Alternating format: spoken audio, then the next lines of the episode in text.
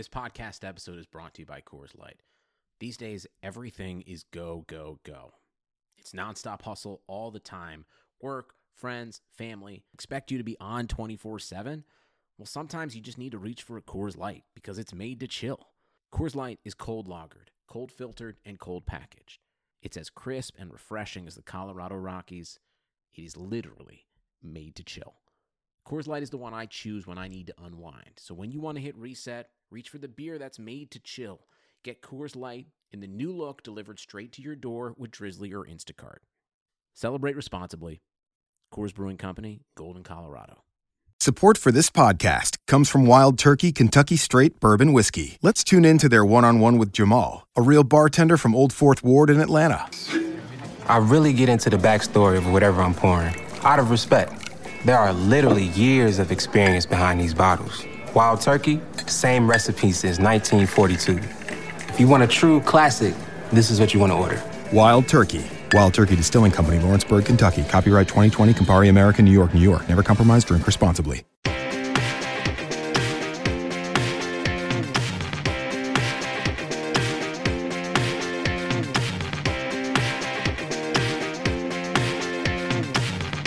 Hi there, hockey fans, and welcome back to RotoWire's signature NHL Hockey Pod podcast with Statsman and AJ. Friends, I'm Paul Bruno, and you can follow me at Statsman22.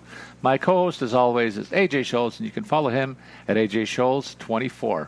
Today's episode will feature a trade deadline review. The, the edition also includes a bit of a look at the team outlooks now for the remainder of the season, along with some injury news. But because of the volume of uh, trading activity, we're going to have a bit of a departure from the norm and go through some of these deals. And AJ, there's a pile of them to get to. Yeah, absolutely. I mean, it was a really uh, busy, kind of active day. You know, right after the deadline closed yesterday, uh, reports were that the the central office was still flooded. Uh, with flooded being a relative term, I'm, I'm sure they could manage the workload, but uh, there were still uh, a lot of trades that needed to be processed that have been submitted and just not announced yet. Uh, and we saw that in terms of the news. These kind of kept dropping uh, for at least another hour uh, as they were they were rolling out. So uh, a really busy day. Um, but we're back and, and we're ready to go and ready to break down these trades. I'm super excited. It's one of my favorite shows of the year to kind of talk about who went where, how it helps teams, you know, what makes them better. Uh, but before we kick off the show, I'll remind our listeners that throughout the week, if you have questions about your lineups, fantasy hockey, or just hockey in general, you can tweet at us. We'll try and answer those questions. You know, if you uh, want more in depth, you know, if we kind of brush over a trade and, and you think it, you know, may or may not have helped or hurt your team, you want a little more answers to that. We're happy uh, to delve into that. As Paul mentioned, you can follow me at AJ Scholz24, and you can follow Paul the Statsman at Statsman22. All right. And before we talk about yesterday's trades, uh, Monday being the deadline, there were a few that happened between uh, yesterday and our last time we came to you uh, with our most recent pod. So we'll wind, wind, wind it back to February 20th when uh, the trading really started in earnest. Minnesota and Boston getting together on a deal uh, that uh, saw uh, Ryan Donato go to Minnesota along with a fi- fifth round pick uh, from Boston in exchange for Charlie Coyle. Now, Charlie Coyle has been a favorite of mine in DFS play for a couple of years, AJ. This guy's a useful part. He can play any forward position, and I think that was part of the attraction for Boston. What say you about this deal? Yeah, I definitely think it's that flexibility. Uh, and you know, Minnesota didn't really use him, at least not the last two years, on uh, at the center position as much, lining him up more as a wing. And I think, you know, we'll talk about uh, another addition that they uh, brought in here at the deadline, and that'll put Coyle into more of that natural center position. I expect him to be, uh, you know, third line center is what is where it kind of projects, and I think that's a great spot uh, for the team to be able to have a depth guy like that. Uh, so, but you know, if something comes up, he can move to that wing. So the flexibility here, I think, is great.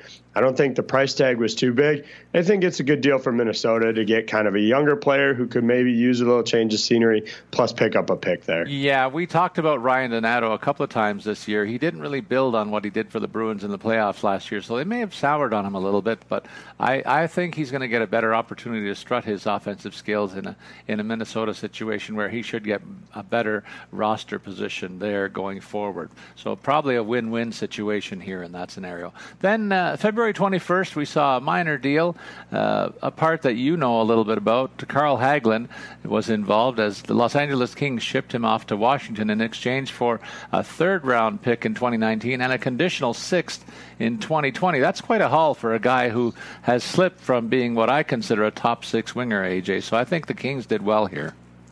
Oh, absolutely. I, I, I this I question this trade a little bit uh, from the capital perspective.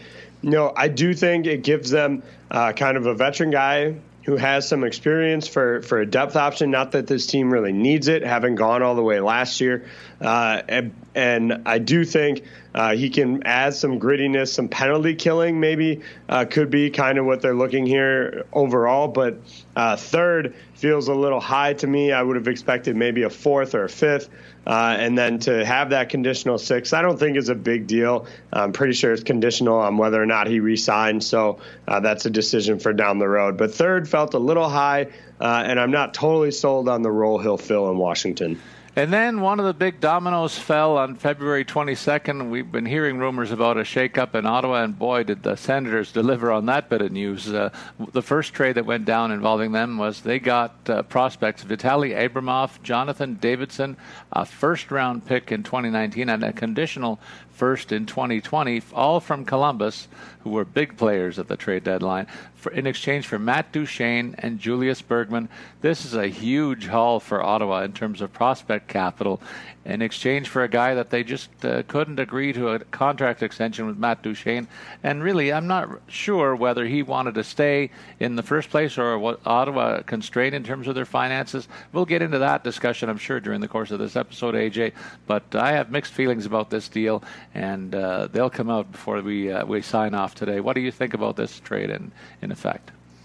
Yeah, I think it's a. I, I liked it from from Ottawa's perspective. It you know once they got to the point where Matt Duchene wasn't going to resign, um, I you know I think they had to move him. They got a, a pretty decent haul. Obviously, they're going to be hoping that he resigns uh, with Columbus to kind of solidify that extra uh, first round pick which I, I, think is a little bit uh, becomes a little bit too steep for me. I think it's a fair trade both ways as it is now.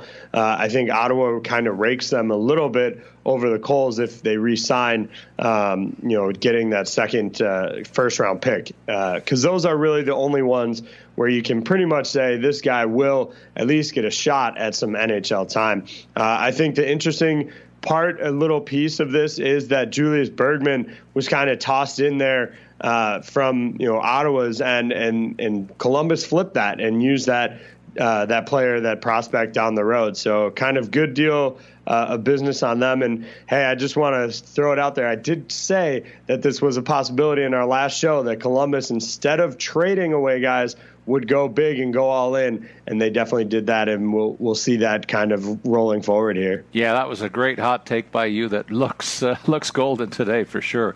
Uh, same day, the 22nd, a minor deal, an exchange of depth players. Man, Washington building up their uh, experience on the blue line by picking up Nick, Nick Jensen and a fifth rounder from the Detroit Red Wings uh, in exchange for Madison Bowey and a second rounder. That second rounder not next year, but the year following the fifth rounder coming through in the next draft for Washington. So Jensen, an another experienced hand on the back end for the Caps, and I, I look for these moves, uh, AJ, when I see uh, teams load up on a position like defense, because really the playoffs is a war of tr- attrition, and you can't really just go in with a six pack of guys that you wrote all year. It's really good to have a, a handy guy uh, with some experience like Jensen into the mix for Washington. I think this was a good move by them. Absolutely agree with that. Uh, you know, it's it's uh, a solid kind of you know you upgrade a little bit from a guy who's kind of a fringe uh, defenseman in, in, Madison Bowey who could uh, turn into something. I think he needs a little more time to kind of develop, um, but he's definitely somebody you know who could take that next step at some point here. Uh, and then you know from Washington side, you get a guy in Jensen who's a little more experienced, a little more settled, and you know is locked up for for a little bit now as they signed him to an extension extension uh, once they once they made the move to acquire him. And then we had a trio of deals on the 23rd, AJ. The first one was uh, Matt Zuccarello going from the Rangers to Dallas. Now, uh, the Rangers get a conditional second pick in 2019 and a conditional third in 2020 from Dallas in theory. But I say in theory because this guy played his first game, got a goal and an assist, then he hurt his arm, and he'll be lost to this team for a month. So I'm wondering if that impacts the, any of the conditions going forward. Maybe it's all hinging on their ability to re- sign him as well. That seems to be the case in a lot of these situations. But sometimes it's playoff success or just getting to the postseason might be a factor. So uh, the conditions aren't totally clear up from my end. Maybe you can shed some light on that. But uh, on paper, this looked like a great addition to the Stars uh, when it went down in the first place. Yeah, I, th- I thought it was a good deal uh, for Dallas to really not have to give up any prospects. I would have imagined that's something uh, that the Rangers would have tried to get in terms of, of bringing in a return on Zuccarello. And so um, I do think uh, that was kind of a, a condition there. Now, um, or a good deal by the Rangers from there. Speaking of the conditions, most of them looks like uh, the they factor around first uh, how much, how far they advance into the playoffs this year, and how many of those games Zuccarello plays.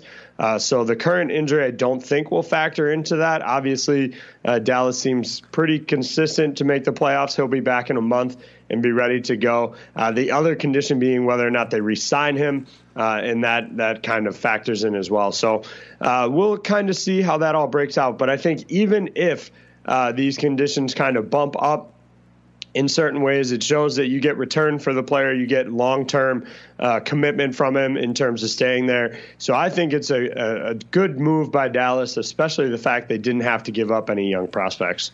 And then the second deal, we're talking about uh, Ottawa getting another couple of high draft picks, a second in 2020, a second in 2021 from Columbus. They move Ryan Dzingel plus a seventh round pick and they also get back the troubled winger. This guy's bounced around a lot. Not one of my favorites in DFS play, and character-wise, a guy who's I think is a little bit suspect in that regard. He's proven it by bouncing around as much as he has. And we're talking about Anthony Duclair coming to Ottawa as well. He'll be a guy that they slot right into the lineup right away. And man, he's got a, a great opportunity for an audition here to uh, right his own personal ship. I guess, but uh, the two more draft picks in the cupboard here, Ottawa loading up uh, in the next the high end of the draft for the next couple of years. Yeah, I was a little surprised on on the return here that that they got for Dzingel, and um, you know, not that I don't think he's worth it, but a, a second rounder, a couple second round picks, uh, but they are down the road a little bit. So uh, from Columbus's standpoint, you know, you're yes, you're mortgaging the future a, little bit, but it's not kind of an immediate impact uh, in terms of, of the draft. So I do think Dzingel will be a great player for them, a great addition. Uh, and Duclair, as you mentioned, fourth team in the last two years. Uh, he's now played for Chicago, Arizona, Ottawa, and Columbus over that stretch. Let's not forget he also a couple years back spent some time with the Rangers as well. So fifth overall franchise uh, for him. And Ottawa will be the latest ones who think uh, they can, you know, turn uh, coal into a diamond here. Very good call there. New Jersey and Dallas hooked up in the next deal on again on the 23rd. A swap of defensemen. Connor Carrick moving for the second time in this season as New, New Jersey now takes him in, along with a third round pick in 2019 from Dallas for Ben Lovejoy. The, the Stars making another move in uh, a determined bid to be a factor in the, in the postseason tourney. I like the addition of Lovejoy here. You, you're a guy who's more familiar with him than I, so why don't you give our listeners a bit of a thumbtail on him and your expectations in this mix?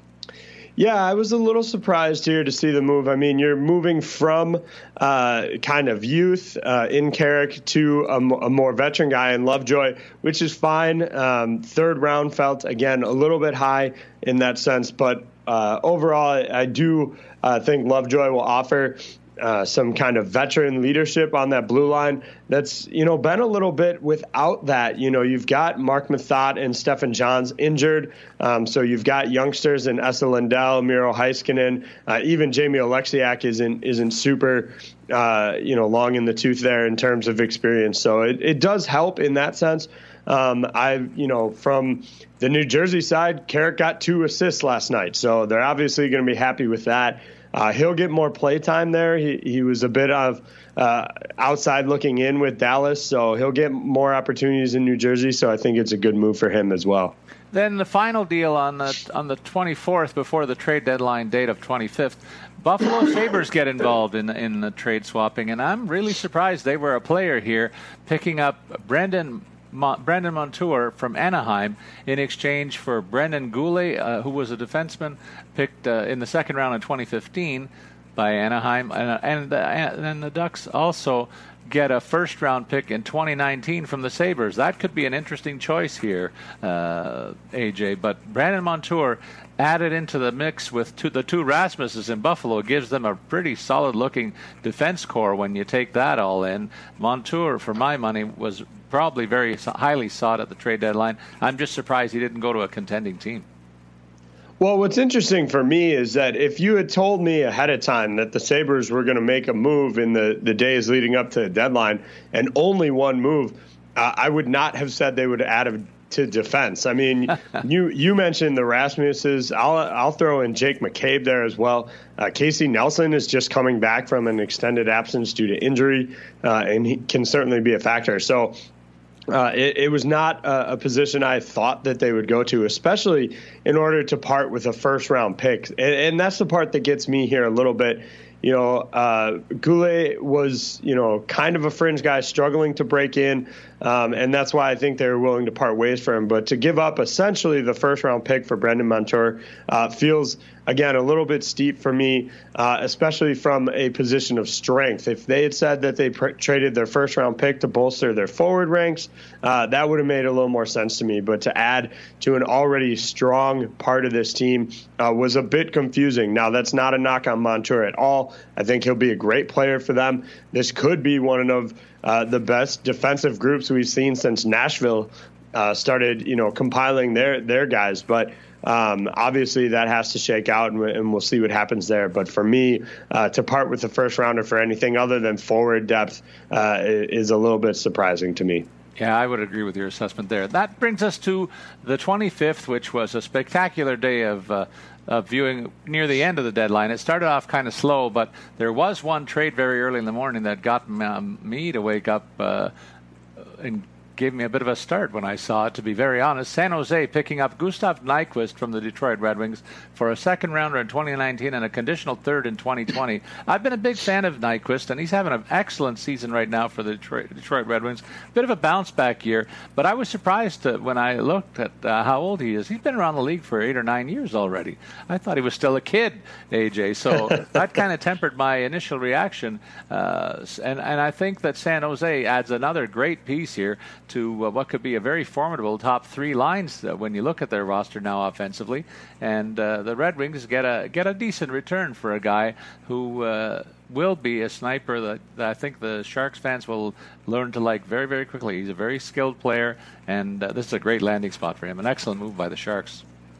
Absolutely, and and to get it without having to give up again to give up those young prospects, I, I think is a, a great deal for them. You know, Detroit does get some solid picks uh, back, and so obviously for a player that they weren't going to be able to keep anyway, it sounds like uh, a, a, good piece of business there. What I love about the Nyquist acquisition is you said it could give them three uh, solid depth lines, which is certainly uh, how it may shake out and, and what they ultimately decide to do. But Nyquist could move up to that left wing spot to go with Couture and Pavelski if they really want one, you know, real power line. Uh, they could even just bolster the second line and go Evander Kane, Thomas Hertl, and Nyquist on the other side. Or they could stick uh, with Jumbo Joe and Nyquist making up that third line. So the amount of flexibility it gives them in terms of, uh, you know, depth lines, bolstering some real, real hard attack lines, I think makes it uh, that much better of an addition. And I'm glad you teased the combinations here, AJ, because following uh, a run through of all the trades here, what I'd like to do is go through some of the contending teams and take a look at how those new lineups look out look like. So hang with us, folks, as we get through the rest of these deals, and then we'll go to the individual teams that we think will uh, be most altered by the, the moves that have been made. Uh, up next, we got the Ottawa Senators getting Brian Gibbons from Anaheim for Patrick Sieloff, a defenseman who was drafted way back in 2012 and really hasn't panned out at the NHL level. But Ottawa gets a serviceable player who will uh, hope to build on some uh, good uh, spurts that he showed in the last uh, last year more than this year. I'll say Gibbons getting a fresh start to uh, rediscover a scoring uh, side of himself that he showed at times last season. I think this could be an interesting pickup for the Ottawa Senators. One that kind of flies in face of face of all the exodus that was going on here. They got a, a veteran guy who comes in. Yeah, I actually look at this as a way to shed some additional cap heading into next season. Um, you've got Gibbons on, you know, his contract will expire at the end of the year. Obviously, if he has good production, they could decide to re-sign him. Uh, Sieloff they would have been tied to for at least one more season, uh, and then had to decide what to do with him as an RFA at that point. So this could be just more of a hey, uh, we need some bodies at this point with everybody we've gotten rid of. Uh, you know, we'll bring in, uh, you know, Gibbons, and then you know he can walk at the end of the season and they'll get even more cap room uh, for whatever it is they're going to do uh, this offseason. But they should obviously have plenty of space uh, if they want to take a run at some free agents. And then uh, New Jersey made a move that kind of had me scratching my head a little bit because I guess they really believe in Mackenzie Blackwood, even though they sent him back to the minors. They moved Ke- Keith Kinkaid uh, to Columbus in exchange for a fifth round pick in 2019. Columbus looking for goalie depth, and maybe they'll be lo- uh, hoping that Keith Kinkaid might be the heir apparent if Sergei Bobrovsky doesn't resign with this team. All indications are that after this playoff, he's done in Columbus and wants to move out. So uh, Kinkaid might be some goalie insurance for the future here, the way I see this trade, but maybe nothing more than that, AJ. Well, I do think it also gives them a little bit of veteran uh, backup experience. You know, Kinkaid uh, over Korpisalo. I, I, think they do like Korpisalo. I don't think it's uh, you know a knock on his play at all. Um, but you know, Kinkaid has some veteran experience from New Jersey's standpoint. To get something for him, I think is a good move. Obviously, Blackwood is you know they brought him back up uh, with you know once they move Kinkaid and him and Schneider will probably split the the duties the rest of the way, and they'll see what they have there and kind of decide how they want to look long term. And I just don't think there was a spot uh, for Kinkaid at this point in uh, New Jersey. And then Winnipeg, if you can imagine, this team is a big team in terms of average size. They got they got even bigger with the addition of Kevin Hayes, whom they picked up from the New York Rangers in exchange for Brendan Lemieux, a first rounder in 2019 and a conditional fourth in 2022. It's a pretty good haul by the Rangers, but uh, the the Jets get a second line center. I, I think that's an area that uh, I was looking for them to bolster. When I when I look at Bryan Little, I think you know what he's a good center, but they should do better at that position considering the quality of wingers that they have. And I think Hayes could be that guy. He's on the verge of a career season year to date, always being in the 40, 40 to 50 point range. He probably topped that this season with a nice finish in the Jets situation. And I think this is a great landing spot for him and uh, just makes a big team that much tougher to play against. Yeah, and I mentioned, you know, the the fact that Laine might have to move up to that top line to get going. Three goals in his last two games, so clearly uh, it has fared, fared well for him to be with Scheifele and Wheeler. Uh, but that really kind of thinned out that second line a little bit, and so you had potentially Kyle Connor, Bryan Little, and Nikolai Ehlers as as your second line, which isn't bad, but it's not going to you know help you make a deep run at the cup. Kevin Hayes kind of changes that. Uh, Bryan Little becomes instead of a subpar second line center, a quality third line center. Um, and so I think it's a good addition for a team that's in win now mode. Obviously, they had to give up a lot. Uh, I know Brendan Lemieux's been a prospect they've been high on, and obviously the Rangers are as well. That first round pick tossed in there, uh, you know, for next year. But it's a win now franchise, uh, and they will be for another couple of years here. And so uh, picks have to go. Sometimes prospects have to go uh, to add that piece at the deadline.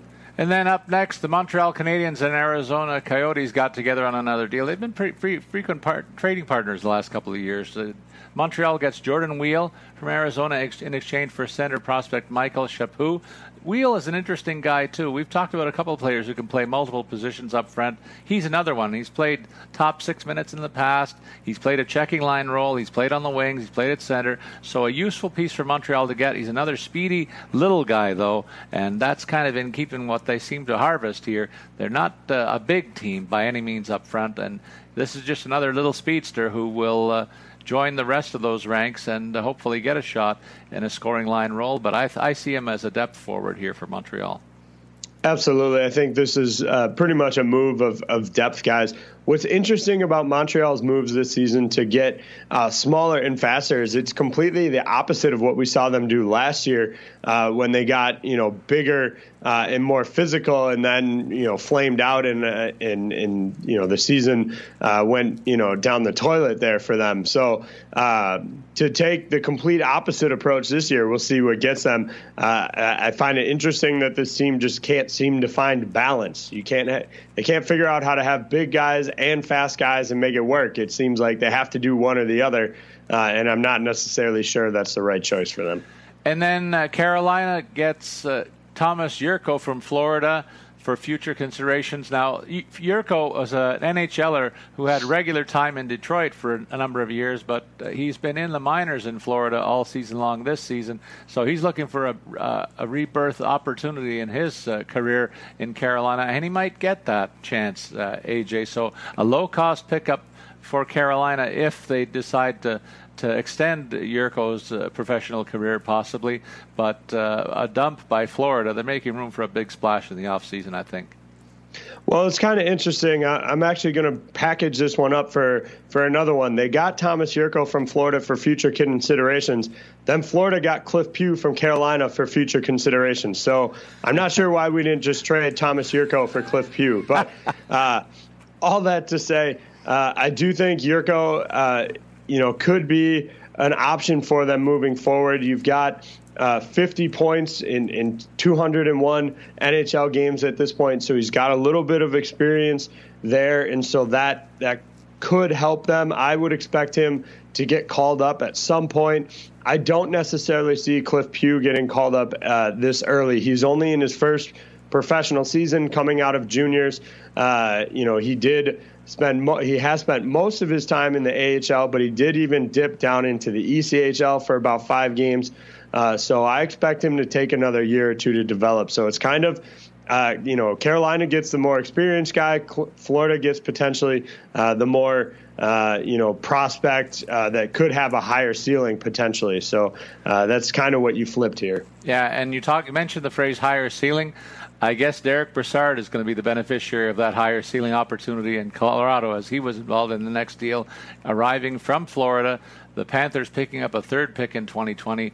I'm going to go on the record and say this is going to be one of the better one sided trades on the board from yesterday's moves, AJ, because Colorado gets a guy who has been a top six center wherever he's been, except for the last stop in Pittsburgh, where he had to play behind your two favorite players. I'm, I'm thinking now that they're still in the Pittsburgh organization with Crosby and Malkin, uh, leaving Fleury aside. But Brassard is a guy who I think slots in very nicely on the second line for Colorado. We've been talking about that being a vacancy that they were unable to fill all season long. Well, I think they found their answer here. Well, and I think we need to, in terms of Florida uh, return on this, you know, some people might say a third round pick seemed a little low for Brassard, um, but you have to remember they also got uh, second rounders and two fourth rounders as part of the initial deal from Pittsburgh. So essentially, Brassard, uh, in some capacity or another, yes, there were other players factoring in, but has kind of netted the organization four picks. Um, so uh, now, obviously, the the one kind of additional condition there is Florida may have to send a pick the other way, depending on whether or not Brassard uh, resigns. From Colorado standpoint, you got a third, uh, a second line center uh, who I think will thrive in that role uh, for a relatively cheap price tag. So I think uh, good business on, on both sides here. I don't see it quite as, as one sided because I think Florida is looking at the overall return uh, that they got as part of Brassard. Up next, we saw a couple of deals involving veteran defensemen moving along. I thought this was going to be a real trend on, on the trade deadline day, but it didn't really turn out that way. However, two of the names that I expected to move did, and one of them, Columbus, getting Adam McQuaid from the Rangers for a fourth round pick and a seventh round pick. Boy, AJ, we're going to get to talk about Columbus in the playoff run very soon. I think you got to be wary of this team picking up a guy like Adam McQuaid. Not so much for his uh, ability to eat up a lot of minutes, but he's going to be a policeman there, and there's nobody going to take any liberty, liberties with any of his teammates as long as he's on the beat. I think this is a solid move and a very cheap move when you consider what they had to pay out. Yeah, and I think it bolsters one of the areas that was a little weak, uh, you know, for Columbus, especially with Ryan Murray out. Uh, you know, you had kind of that fourth pairing or third pairing rather of Dean Kukan and Scott Harrington, guys who have kind of been in and out of the lineup. So by getting Adam McQuaid, you get uh, kind of a stalwart in there. And they do. They have a nice kind of combination. They've got McQuaid and Savard in terms of kind of, you know, veteran shutdown guys. You've got Werenski and Jones who can get up in the play, and then obviously Ryan Murray once he gets healthy. So uh, really bolstered a position that I wouldn't have called weak, but was maybe uh, a little bit lacking once you got outside of those top four guys. And then we talked about uh, the Capitals loading up and getting a depth defenseman. Well, Calgary did the same thing, picking up Oscar Fantenberg from Los Angeles for a fourth round pick in 2020.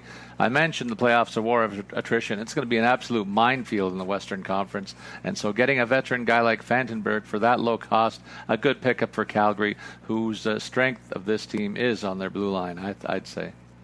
Yeah, and I think you you could take all the same comments that I that I said about McQuaid into Fantenberg. Once you got outside of those top ones, you kind of had this combination of uh, Kylington, Prout, uh, guys who are a little bit weaker uh, as you know uh, that third pairing, and you add in kind of a def, you know more uh, experienced guy. Again, Michael Stone is out, so there's a factor as well. So uh, another team kind of going to have a really strong blue line uh, heading into the playoffs. And then we started to get into the heavy lifting in terms of the name recognition types that really we were expecting to be highlighting talks and trade deadline day. And the the biggie was Vegas getting Mark Stone from Ottawa for Eric Brannstrom, Oscar Lindberg, and a second pick in 2020. So more prospect capital going Ottawa's way. Uh, particularly, the the jewel in this trade is Eric Branston, uh, Brannstrom, one of the top top prospects not playing in the NHL. He's going to be a centerpiece on that Ottawa blue line. Can you imagine him along with their other guy there, Tom uh, Thomas Chabot? Uh, he, they're going to have a great top pairing there if they play those guys together. Two dynamic uh, young defensemen who should be on that team for uh, manning the points for the power play for the next 10 years, you could say. But Vegas picks up the signature guy on the tra- on the trade deadline board in Mark Stone, signed him immediately for a long eight-year contract at a plus uh, nine million plus per year. So they they got their ducks in a row pretty quickly. Vegas did, as this this went down a quarter uh, hour before the trade deadline uh, was to expire. So uh, great move by Vegas, but Ottawa didn't come away empty-handed in this deal. No, absolutely not. And I think uh, the fact that they were able to pry, uh, you know, Brannstrom away, he was a first round pick, uh, you know, by Vegas in 2017. And so uh, they're obviously high on him. Oscar Lindberg, uh, more of a fringe player for them the, lately, only has played 35 games this year, but uh, a guy that has some NHL experience, a total of 232 games for him at, at this level. And so I think a good, solid return for Ottawa. Again, uh, a guy that was going to walk no matter what. Uh, you get him in, you know, you get him out and you get in some some intriguing options for the future. So uh, I, I, like the moves that Ottawa made in in some ways, uh, you know, to kind of build for the future. Obviously, uh, what this season holds, we can talk about that a little bit down the road. But I, I do overall like this deal uh, for Ottawa and for Vegas, who's going to get Stone again, who could be uh, either a, a top six uh, wing option, or he could slide into a center role and give them more depth down the middle as well.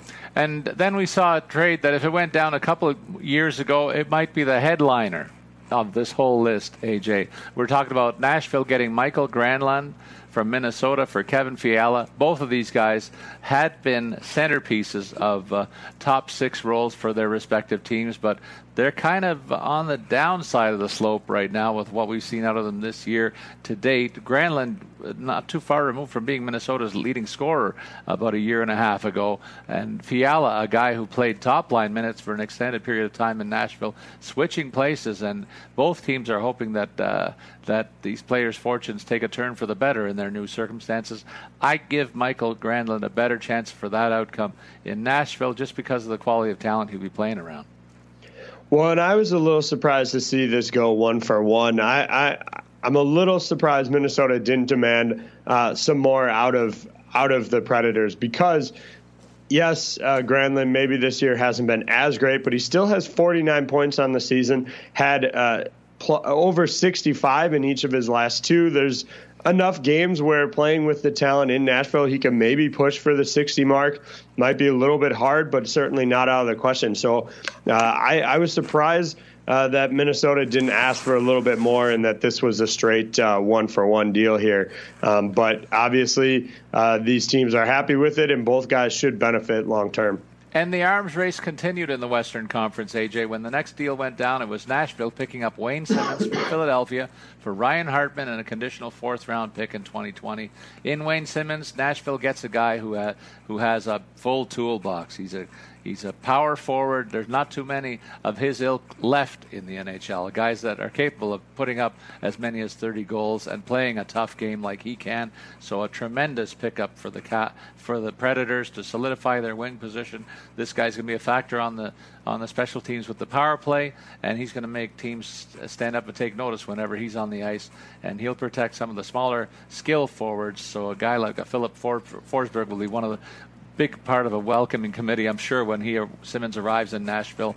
Uh, Hartman uh, is a spare part uh, that that Philadelphia will plug in, and conditional fourth. The, the, this price tag it was a little bit low considering the demand that I thought there was for Wayne Simmonds. I think in looking at it now, I wonder if other teams are kicking themselves that they didn't try and match this. He's going to be UFA in the in the off season, and uh, it remains to be seen if he tests the market. But if he does, this guy's going to hit the pay window hard.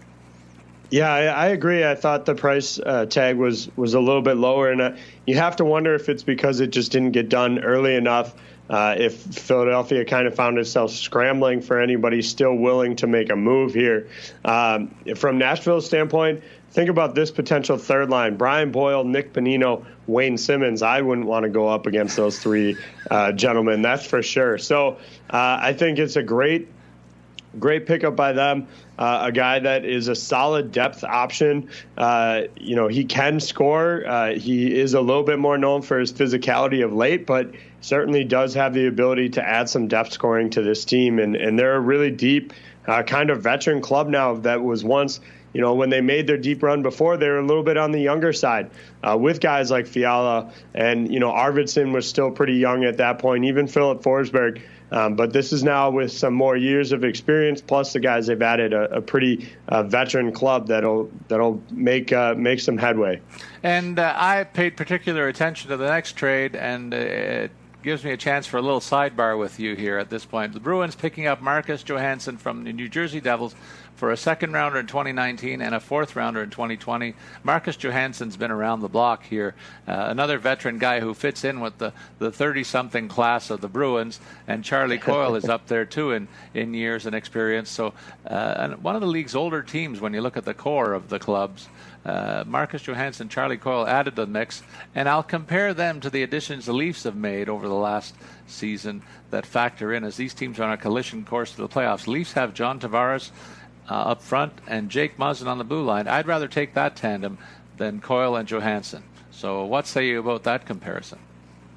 Well, I think it speaks to where they are as a uh, as an organization that they they have to win now. You know, uh, Toronto has been uh, you know was building up from from kind of nothing the you know four you know four or five years ago, uh, and so they are a younger team that has been built around kind of draft and develop, and it has really worked out for them. Whereas Boston, uh, they did their draft and develop uh, several years ago, and so now they're they're an older team. You didn't even mention David Backes. Obviously, Zdeno Chara on the on the blue line. Um, they do have some some younger options uh, defensively in McAvoy, Carlo, and uh, so there are some, you know, David Pastrnak, obviously, um, but you're right. This is an older team that got a little bit older uh, with those additions, but it shows where they are as a franchise and, and that you know this may be uh, you know coming up on, on one of their last or, or, last handful of opportunities to really make a deep run here. And uh, talk about teams that have turned things around and made, uh, maybe poised for a nice run. The St. Louis Blues, uh, they picked up Michael Del Zotto. Things are really rosy in St. Louis of late. We've talked about how they were the last place team in the standings not so long ago, and they look poised to make a run in the playoffs. And picking up a guy with the offensive upside of Del Zotto, he'll be well insulated here around the experience and the and the depth and quality of the rest of this roster. And all it cost them was a six round pick from Anaheim. I I think this is a sneaky good move by the Blues. Absolutely. I think you hit the nail on the head in terms of describing it a sneaky uh, kind of pickup here. Uh, you know, a six round pick.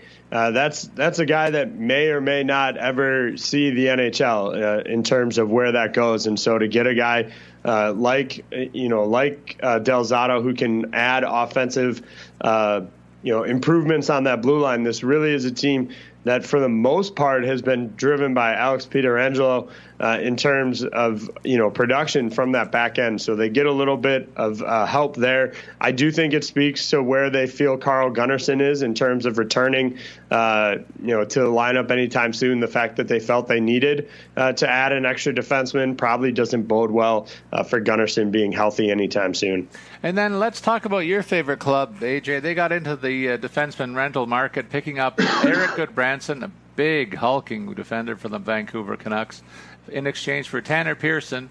Uh, I think the Pens would have liked to have hold on to, held on to Pearson, but when the chance came up to bolster a defense that has been absolutely ravaged by injury, and I want you to talk about that a little bit about the makeup of the Pens uh, defense right now, and uh, maybe forecast the return time for some of the injured parts there.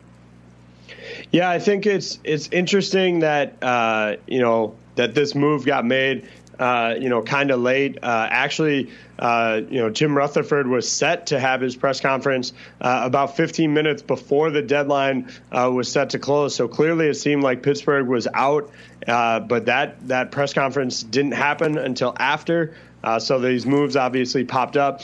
I don't mind trading away Tanner Pearson. You know, he kind of uh, was supposed to be that second line winger, uh, but we've seen Zach Aston Reese uh, slide in instead for, for Malkin and Kessel. They've really liked what they've gotten out of Teddy Blueger, uh, and I know they're high on Garrett Wilson. So they've had some younger guys uh, in the forward ranks who have been producing, and that even saw Pearson get scratched uh, for two games. And so uh, I think because of the concerns about Brian Dumoulin specifically, you know, Olli Maatta is probably done until closer to the postseason. Uh, Brian Dumoulin has had concussions in the past, so when he could be available is a question mark. It doesn't sound like they're expecting Letang to be out long term, um, but uh, obviously they're getting a little thin there. You've got Chad Ruhwedel and uh, Jussi Riikola, guys who have been in and out of the lineup, and you almost have to wonder if they're regretting uh, trading away Jamie Oleksiak at this point. But Gudbranson kind of fills that role in terms of a big kind of hulking guy uh, on that blue line. And didn't they add Chris Wideman to the mix? We should probably group that in, AJ, in terms of the discussion, another defenseman to, to help with the depth situation there. Yeah, absolutely. And I, I have to wonder if the Wideman deal wasn't uh, simply due to the fact that they could get him. Uh, you know, uh, you know, it sounds like Gudbranson might have some uh, immigration issues, uh, and so uh, whether or not they can get him into the lineup right away tonight uh, they were facing, you know, the prospect of not having uh, a full six defensemen unless they wanted to call somebody up. What I don't love about the move for Wideman is it screams of desperation. Gudbranson didn't to me. Uh, it felt like yes, we need some help, but we've thought this through. We've got a guy. Chris Wideman uh, seems like a little bit of a, a, scramble. Hey, we need an NHL body, and to give up Jean Sebastien D, a guy who they lost on waivers, but then had the opportunity to reclaim and bring back uh, I think uh, shows kind of the fact that yes, you know, forward depth is a little bit better for the organization. They were willing to move him, uh, but they obviously like him. The fact that they reclaimed him off waivers. So the Wideman move, I don't love. Um, I'm fine with Gudbranson. Yes, there's some cap concerns there in terms of you know how much he's making overall, but uh, Wideman just. Uh, you know, felt desperate to me at the end to just get uh, somebody else in. And I'd rather see them just call up a guy from the minors and, and give him a look rather than, than make this move. And then uh, to close things out on draft day, the Winnipeg Jets were burning the phone lines and the fax machines, I guess, uh, if we can think that they relied on that technology still. They, they did four deals in the latter stages of the deadline. I wonder if any of, the, any of these uh, grabbed your attention. Matt Hendricks coming in from Minnesota for a seventh pick. Bogdan Kiselevich from Florida for a seventh round pick. Nathan Beaulieu, an experienced defenseman from the Buffalo Sabres for a six round pick, probably the most impressive of the four trades. And then Par Lindholm from the Leafs for Nick Petan. I'll say parenthetically, I'm excited about this trade from the Leaf perspective. Nick Petan has an Olymp- Canadian World Junior experience. Uh, two years, uh, in fact, playing for the Canadian squad, and uh, a multiple hundred point plus producer in the in junior hasn't really achieved that level. And the Leaf staff is talking about how they think they can bring that out of him and get more offense than he's shown as a pro. So, any of those four traits for Minnesota, uh, for Winnipeg, uh, catch your uh, catch your attention. Well, I think what's interesting is that they still made uh, a handful of kind of minor moves for for relatively uh, low cost picks. Uh, you know, I think Matt Hendricks really helps bolster uh, a bottom six that's relatively young. You know, you got Jack Roslovic down there, Mason Appleton, Brandon Tanev, all pretty inexperienced guys. So you get a little more of that veteran pop out of Hendricks. Uh, in Lindholm, you get a, a prospect for a guy that basically wasn't getting any play time. They just didn't have anywhere that they felt uh, they could put Nick Petan. And I think it's a good move for him to get some more opportunities in, in Toronto. The one I like the most, you know, uh, you mentioned uh, Beaulieu, uh, adding some veteran experience. I actually like Bogdan Kissel as a as a depth option. This is a team that's pretty deep defensively with Sami Niku and Tucker Poolman, uh, but Kissel adds kind of that third uh, you know, young defensive prospect. They've got Byfuglien and Morrow dealing with injuries, so it'll be a bit of a shuffle here to see who ends up where uh, in terms of that blue line. But you've mentioned war of attrition there, uh, and I think they definitely become one of the the you know deeper uh, defensive teams in the league with those moves without having to really give up much. And now let's take a look at some of the teams and, and the way they might shake shape up after the deals. I'll begin with Boston. You touched on the fact uh, that Charlie Coyle probably slots in as a third line center. That gives him the chance to play with David Backes, another guy that you mentioned, on a pretty formidable two thirds of a third line. Joakim uh, Nordstrom looks to be the guy that might fill it out on the left wing, but don't discount Sean Kuraly. This guy's been a sneaky good depth forward for the Bruins all season long. I think he could fill out that unit and make it an, an interesting team, uh, an interesting checking line in the playoffs as the playoffs approach. Marcus Johansson, for his part, becomes a second line right wing. He'll be a power play factor too, I think, AJ.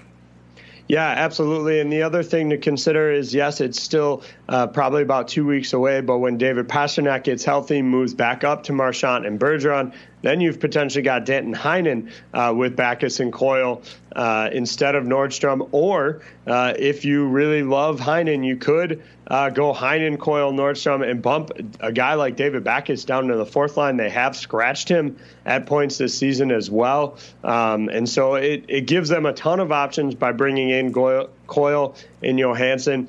Or let's not forget, as we mentioned, you could move Coyle up to play with Bergeron and Marchand if you wanted to. So a ton of flexibility, a ton of options. I expect to see these lines moving a ton in the next couple of weeks here, so they figure out what they want to do for the postseason and kind of have that all figured out. And the next team I want to look at with you is the Columbus Blue Jackets, AJ. They made a whole host of moves, and they didn't push uh, Artemi Panarin out the door, so he and Matt Duchene look like they'll line up as two thirds of the uh, newly constructed first line. I think it's a great landing spot for Duchene, and as a playmaker and a, a solid skater, I think he's just the kind of center that Panarin needs, and certainly fills a role that that uh, Columbus needed to fill. Uh, a bit of an upgrade over the other guys they have here. Pierre Luc Dubois could drop as far as third line center in our projections. I think he's more uh, likely to wind up in the second hole here. He's an offensive minded guy, and so it's a pretty nice one two punch there in the middle. And then on the blue line, Adam McQuaid, probably nothing more than a third pairing defenseman. What say you about the way this team looks like? Maybe you can talk a little bit about the fit for Ryan Dzingel as well. Yeah, I think for him, uh, probably start in a third line role uh, with Dubois and, and Bjorkstrand, or potentially as you kind of uh, keyed in, it could be Dzingel, Jenner, and Bjorkstrand. Um, but I wouldn't be surprised to see Dzingel and Anderson potentially switch uh, and have Ryan Dzingel getting you know top six minutes. So we'll see how that that all shakes out. Again, uh, lines are going to be in flux, so you're definitely going to want to go to RotoWire and kind of check uh, how these all shake out over the next couple of weeks. I think you'll see a lot of moving parts here, uh, and then Alex Wennberg, you know, getting healthy as well is going to be a factor in that center combo. And I think you're right with Adam McQuaid. I, he'll see plenty of minutes. He'll play a role, but it'll probably be in that third pairing. And then Nashville, I mean, we haven't really updated all of the roster charts here, but I think you're going to have to do some homework on the minute, the uh, Nashville one, AJ, because I see Wayne Simmonds here listed on fifth on the right wing depth chart. There's no way he's fifth there. He's going to wind up in the second or third hole on the right side. On the left side, Michael Granlund, Granlund comes in. He's listed as day to day with an injury. I think he's another guy that fits in on the second line here. So I can almost project to you that it'll be Granlund and Turris as two thirds that unit, and maybe Simmons gets Simmonds gets a look to round it out. So that's a great looking line instead of the mix and match thing that they've been doing all season long. Yeah, absolutely. I, I think what will end up happening for me, uh, I would guess that Granlund will be second line with Turris, and then either Colton Sisson or Calle Jarnkrok will fill that out. And then I do think they'll go with that Boyle, Bonino, uh, Simmonds third line there, uh, and then you know that'll factor in. But you have to consider that you know where does Craig Smith fit in uh, once he gets healthy? Uh, you know that probably end of the you know early next month, it looks like, uh, potentially for him. Do they get Austin Watson back at some point? He's, you know, suspended uh, right now as part of that the substance abuse program. Whether or not they get him back, that'll shuffle things around. Um, and so, yeah, but I think Granlund on the second, uh, Simmonds on the third is is probably how they'll look more often than not. And then, what what do you think the Sharks are going to do with Gustav Nyquist? we have him temporarily listed as a third line right wing. Uh, Joonas Donskoi has kind of been up and down for me on the right side, not scoring as regularly as I might like. Uh, Nyquist is in the middle of a pretty nice year. I could see him, him playing a second line role and being a nice fit alongside Thomas Hertl. I think what you'll see is it'll depend on who they're matched up against. If you've got a, a, deeper team that they're paired up against, you'll see Nyquist in that third line, giving them kind of a key winger on each line, and Pavelski on the first, Kane on the second, and Nyquist on the on the third. If you're going up against a team that's maybe not so not as deep, they may consider moving Nyquist up uh, to either, as I said off the top, either that first line, you know, against like a Colorado to be able to put Nyquist, Couture, and Pavelski up against that top Colorado line uh, and still be able to come back with a Vander Kane, Thomas Hertl, and, and Donskoi uh, is a good combination. So I think it'll depend on who they're playing, uh, where he kind of falls. And then two more teams I want to look at with you. Vegas first, AJ, and boy, the Marchessault, Karlsson, and Smith line is finally starting to click like it did last season, and they're still listed as the top unit. Let's stay with that and, and say that these guys continue in that role. That affords them the luxury of putting three guys together who weren't even on this team last year in Pacioretty, Stastny, and Stone. For my money, one of the top lines in the NHL on paper, and boy, uh, a really nice looking unit with size, strength, scoring ability you name it, they have it here. It could be easily one of the best lines in hockey. Yeah, and again, it gives them uh, some options as well. If they want to spread things out a little bit, you could uh, slide Mark Stone uh, into more of a, a, a, third line center role instead, although he is more traditionally a winger. But you could flip him and Alex Tuch to give you kind of three lines if you wanted to. You know, Pacioretty, Stastny, Tuch have worked well this season. So do you go uh, some combination of Pirri, Eakin, uh, Stone, and then maybe Thomas Nosek, or uh, flipping in and out for Pirri uh, would give you kind of some additional options there. So uh, again, it'll probably depend on opponent, but ultimately, I think you're right. You're going to see primarily that Pacioretty, Stastny, uh, Stone line as the second group. Yeah, that's got to make their head coach giddy. He must be uh, lying in bed with a pen and paper, just dotting line combinations and just giggling to himself like a schoolgirl. Uh, final team that I want to take a look at with some of the tra- moves uh, on their roster is the Winnipeg Jets. We talked all season long about the fact that Bryan Little has been a serviceable second line center, and uh, for the past month we've talked about Patrick Laine, and we both suggested maybe it was long overdue for him to be reunited with his first line mates from last year in Scheifele and Wheeler. And you said it yourself; they can make you and I look good. But Patrick Laine is a whole other kettle of fish, and that uh, long scoreless drought is a thing of the past now. He's got his uh, shooting eye back and uh, lines up with those two big fellas. And speaking of big fellas, Kevin Hayes looks like he's going to inherit that second line center role, and Little drops down to a more appropriate third line center role for him. And Jack, Jack Roslovic still in the mix here. I thought he was going to be the guy that was going to be dangled in trades. Uh, it's a luxury for the Jets to retain this guy as a top prospect, and uh, that's a pretty nice one to four in the middle of the ice. Yeah, absolutely. And Matt Hendricks could certainly factor in there, uh, you know, playing a little more of a veteran, uh, gritty role uh, instead of Roslovic uh, if they wanted to. I wouldn't be surprised now that Laine has kind of gotten out of that slump to see him and Kyle Connor flipped again. Uh, you know, anchored, you know, he would have Nikolai Ehlers back, which has kind of been a linchpin uh, for him for a lot of time. Plus, Kevin Hayes is that upgrade. I, I do think uh, you could potentially see Laine and Connor flipped again. Um, but Connor has continued to produce in that second line role as well. Uh, you know, in in the switch, so they may stick with it. It kind of depends. Um, you know, but I, I wouldn't be surprised also to see Kevin Hayes factor in on their power play as well, uh, which will be a big, uh, you know, big upgrade for them. Then let's talk about our own club, favorite clubs, AJ, as we close out this particular segment and before we get to the FanDuel stuff the Pittsburgh Penguins, on, on paper, they st- certainly have the top two centers in the league. I'll concede that to you in our dollar bet as of this moment. Uh, but uh, uh, that's still still not a fait accompli. But right now, you got a leg up, and uh, around them they have a lot of depth in terms of the forward ranks. Defense is a question mark there. They helped themselves a little bit. Do you think they did enough? And are you concerned that they didn't find an upgrade in the nets? Yeah, so I've been thinking about uh, you know the the move to potentially make uh, an addition uh, at goalie at the deadline here, and here's what I'll say is. It, it depends what your ultimate goal is here. If if you think Matt Murray is your netminder of the future, then to go ahead uh, and bring in a netminder, even somebody who would trend towards a backup after that tough loss, uh, in which he claimed rightfully a lot of the responsibility for uh, to the Flyers sends a bad message to him that for a guy whose confidence is low, you make a move showing you don't have a ton of confidence in him. Uh, that's kind of gonna gonna send things off the rails. If you're not worried about that and you're just worried about winning games right now, then I think you make the move, which maybe they should have. And and I haven't really decided where I land on that, but uh, I do think there was more than just do we need an, an upgrade factored in here is how is this going to affect uh, Matt Murray long term and and hopefully they made the right choice here. Uh, as I said, I didn't really love the addition of Chris, Chris Wideman. I thought it was a reach. I don't hate the Gudbranson move, and I think they just need.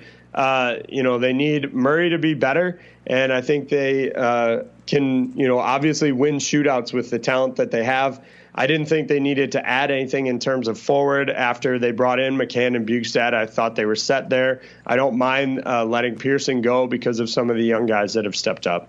And then I'll take a crack at analyzing the Leafs, and I'll give you a chance to rebuttal that. But uh, I was a little disappointed they didn't uh, bolster their blue line. Maybe the asking price was too high for some of the other guys that didn't move. The quartet of right shooting, uh, right hand shooting guys in Carolina, for instance, was was not uh, targeted in in these trade talks at all by any club. It seems so. They're still they're sitting with four right handed guys uh, a real luxury in the NHL when you think about that aspect. Uh, some high price tags attached to them, though, too. And Radko Gudas was a name linked to the Leafs, but they didn't make any significant moves on the back end. I guess I'll have to satisfy myself with the fact that their big moves were made well in advance of the draft, going back to last offseason when they added Tavares and most recently when they added Jake Muzzin.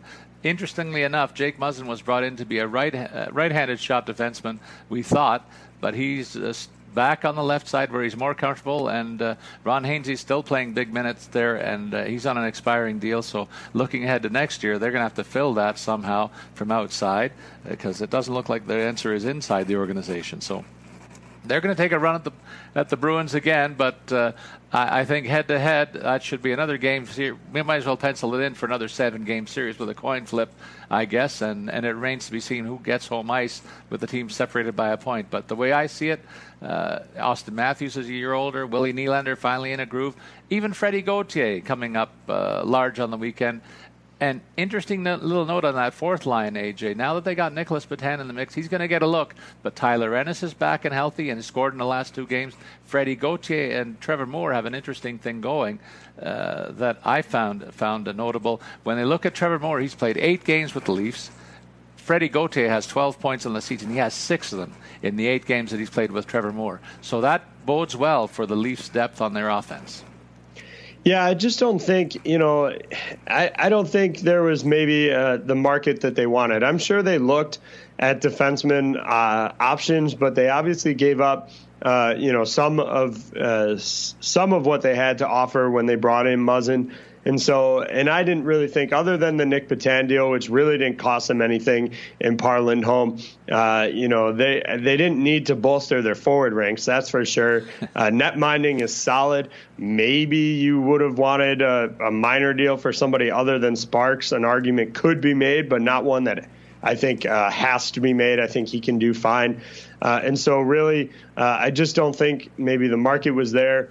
Uh, I have to imagine, especially for maybe some of the bigger name guys uh, on the back end of what they would have to give up, I have to imagine Kasperi Kapanen's name came up, and I wouldn't imagine they want to get rid of him anytime soon. Uh, and so, yeah, I think they're they're a team that was fine to basically stand pat. You add a little bit of a veteran guy in Nick Petan, and we'll see how you know how he fits into the lineup for him. All right, that gives us an opportunity to switch gears now into our FanDuel segment, AJ, and we'll begin by reminding our listeners that you and I are two of the two and a half million players who have won cash prizes playing on FanDuel, uh, whether it be uh, hockey, football, baseball, basketball, racing, golf. We have a myriad of sports and a myriad of games for all uh, budgets uh, that you can play at. And to take advantage of our special offer, we invite new users to sign up today at fanduel.com slash RW. There are 11 games on tonight's docket, AJ. Busy slate, and five of them feature teams that are on the road playing the second of back to backs. Before we get into the picks that we made, are you staying away from those teams in general? And conversely, do you load up on teams that are hosting teams that are coming in on the second of back to backs usually when you play FanDuel? So for me, it, it, does unfortunately come on a case to case basis. It's not quite as black and white for me. Uh, you know, looking at the teams, uh, the Kings coming off a back to back, I'm not touching that. Although I don't really touch the Kings when they're you know at home and, and well rested. But uh, you know, like a, a Nashville coming off a back to back, going against St. Louis. Uh, St. Louis has been one of the hottest teams. Uh, of late, as you mentioned. Um, but Nashville is just such a powerhouse team. Florida's matchup uh, against Arizona, uh, again, that's one that maybe I take a look at because of you know the matchup. So unfortunately, uh, it's not quite as black and white in terms of whether I do or don't uh, use a team coming off a back to back, but it's definitely something that you need to consider, need to factor in when building out those lineups. All right, before we give ours out, why don't you tell us what the optimizer has spit up for tonight's games? Yeah, absolutely. So for the optimizer tonight, uh, it's going to start uh, at the center position with Ryan O'Reilly at 6,700, and then Boone Jenner for Columbus uh, at 4,800. Now that's probably a lot to do with the fact that we have him slotted in at that second line center role right now. Uh, if he gets bumped to the third, and if he potentially loses his spot on the power play due to their new additions, uh, that will, you know, obviously factor, and the optimizer is likely to adjust because of that on the wing, uh, going big with Alexander Ovechkin, 8,800. Uh, hard not to want to stack Washington tonight against Ottawa that just lost some of its best players. Uh, Cam Atkinson uh, for Columbus against Pittsburgh as well, 7,100. The Penguins have been giving up a lot of goals, as we just kind of talked about. And Atkinson again slotted in uh, for that top line assignment. Obviously, watch for that to change as well. Uh, Jaden Schwartz for St. Louis against Nashville, uh, 5,100. Uh, so has both O'Reilly and Schwartz from that top line there, relatively cheap uh, stack there at 67 and 5100, uh, playing against the Nashville team, coming into town on a back to back. Then the optimizer likes Brandon Pirri for 3,700.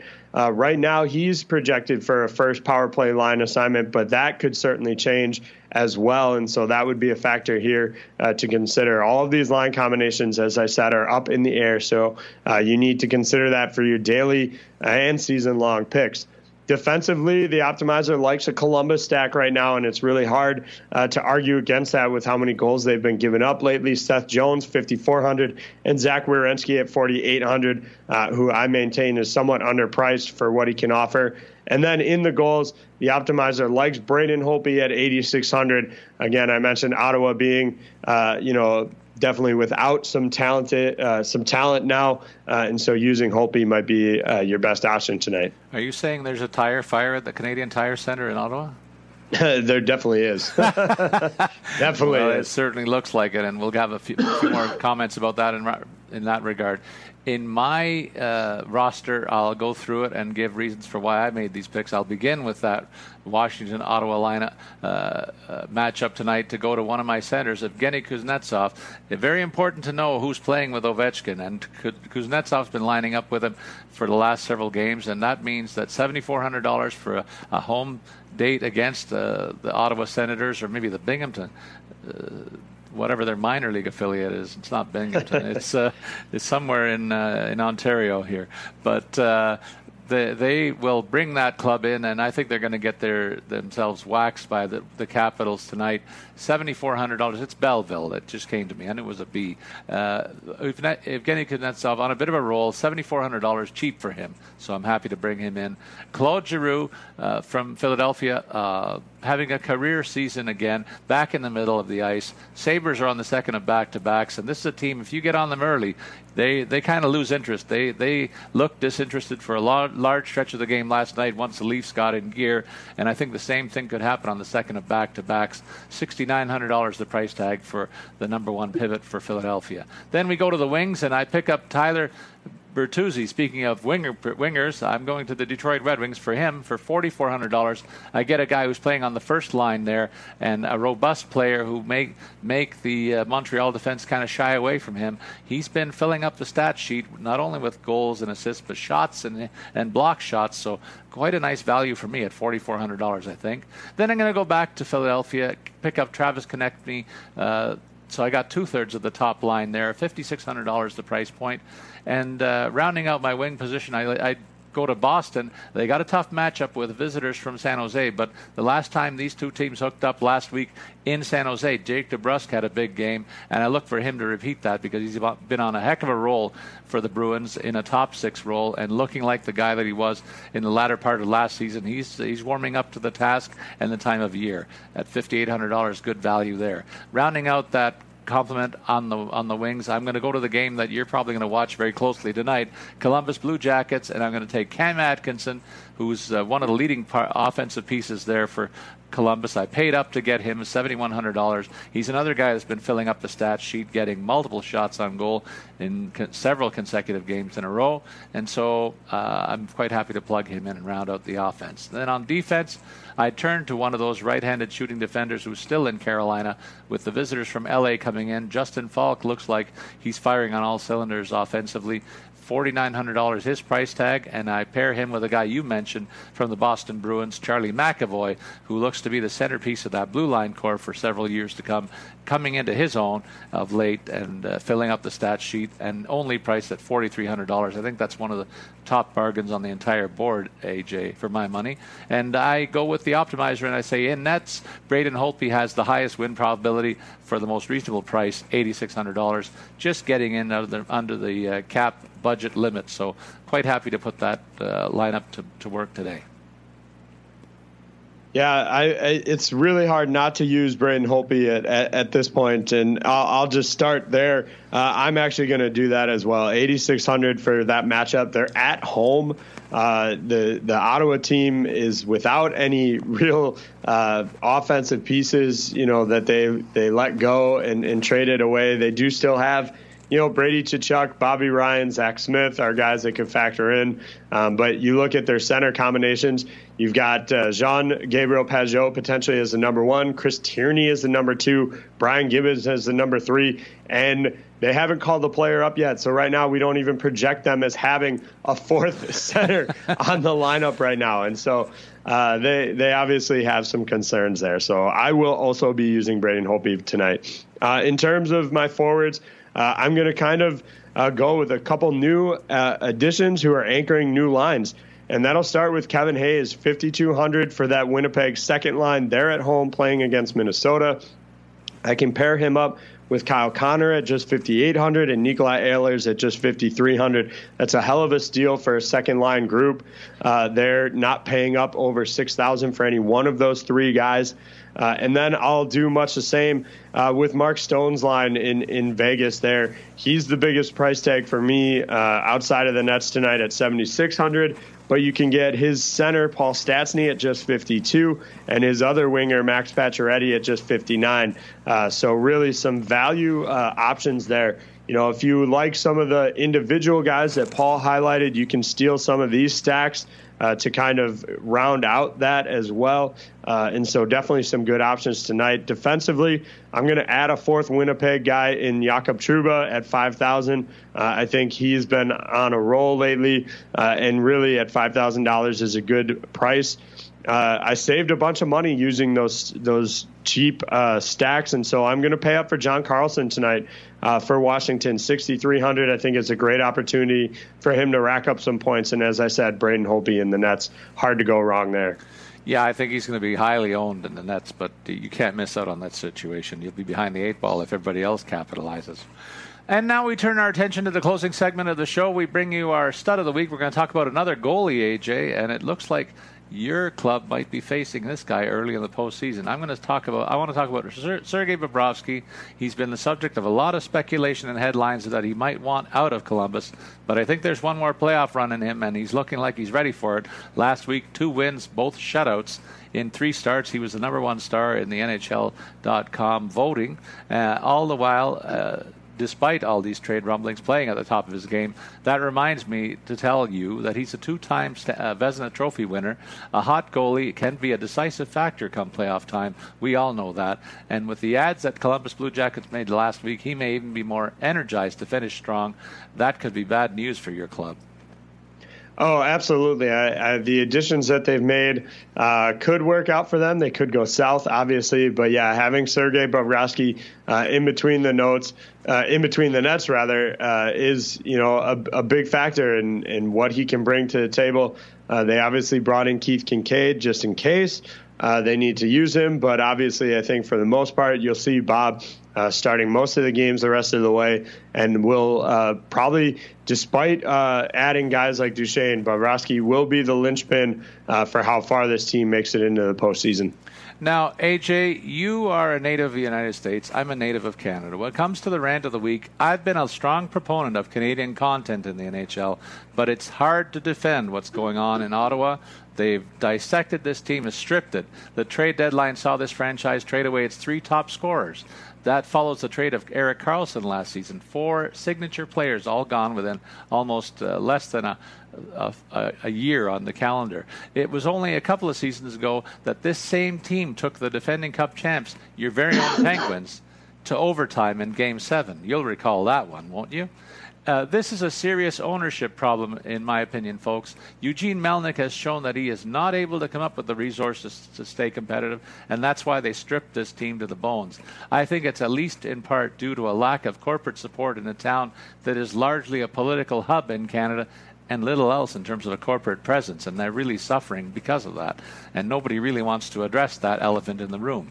I think the answer here is ultimately going to be relocation or a change of ownership that must be considered before this fan base continues to head to the exodus and causes a stampede that's like the running of the bulls in Spain. I, I, I think what you have to you know look at, and I, I think you've kind of highlighted a few of these uh, situations, is why they're not able to get these guys to re-sign long-term deals to stay in Ottawa. Now, I, I don't think I don't have a problem with them trading away those guys because you know Duchene wasn't going to resign if Dzingel wasn't going to resign. That that's fine. You know Karlsson obviously that whole situation they weren't going to pay him. And if you look at what they've gotten in return, they've got 11 picks in the first two rounds uh, in the next uh, three seasons. And so they've definitely stockpiled the way to build this team. So what what I think the issue is is what you're kind of keying on is why isn't this team able to re-sign these guys? Why are they finding themselves consistently Bingo. in this situation of you know, oh, we can't re-sign this guy, so we have to trade him away. Obviously, they've got Bobby Ryan under contract for another three years after this season. Although some people will po- point to that being a bad deal, and it'd be hard to you know really judge them uh, for those comments either. Uh, so yeah, I think obviously that's the you know the bigger concern here uh, is is why won't people stay and play in Ottawa? And that's what I think needs to be addressed. And I do think ownership is one of the key problems here. Well, we'll have no no shortage of headlines from the nation's capital for the rest of the season, but sadly, it's going to be all related to off ice stuff, and that's the part that bo- bothers me, AJ. But there's a lot of great stuff that we can look forward to in the coming weeks with the stretch drive. Now that we're past the trade deadline, that'll be the focus of our next several episodes here on Puckcast. And uh, that wraps up this one. So, uh, on behalf of my partner, AJ Scholz, I want to remind you please remember to send your comments or questions on Twitter. Follow me, Paul Bruno, at Statsman22, and you can follow AJ at AJ Scholz24. As always, we invite you to listen in to Puckcast to get our tips to stay out of the competition in your fantasy hockey planning and research.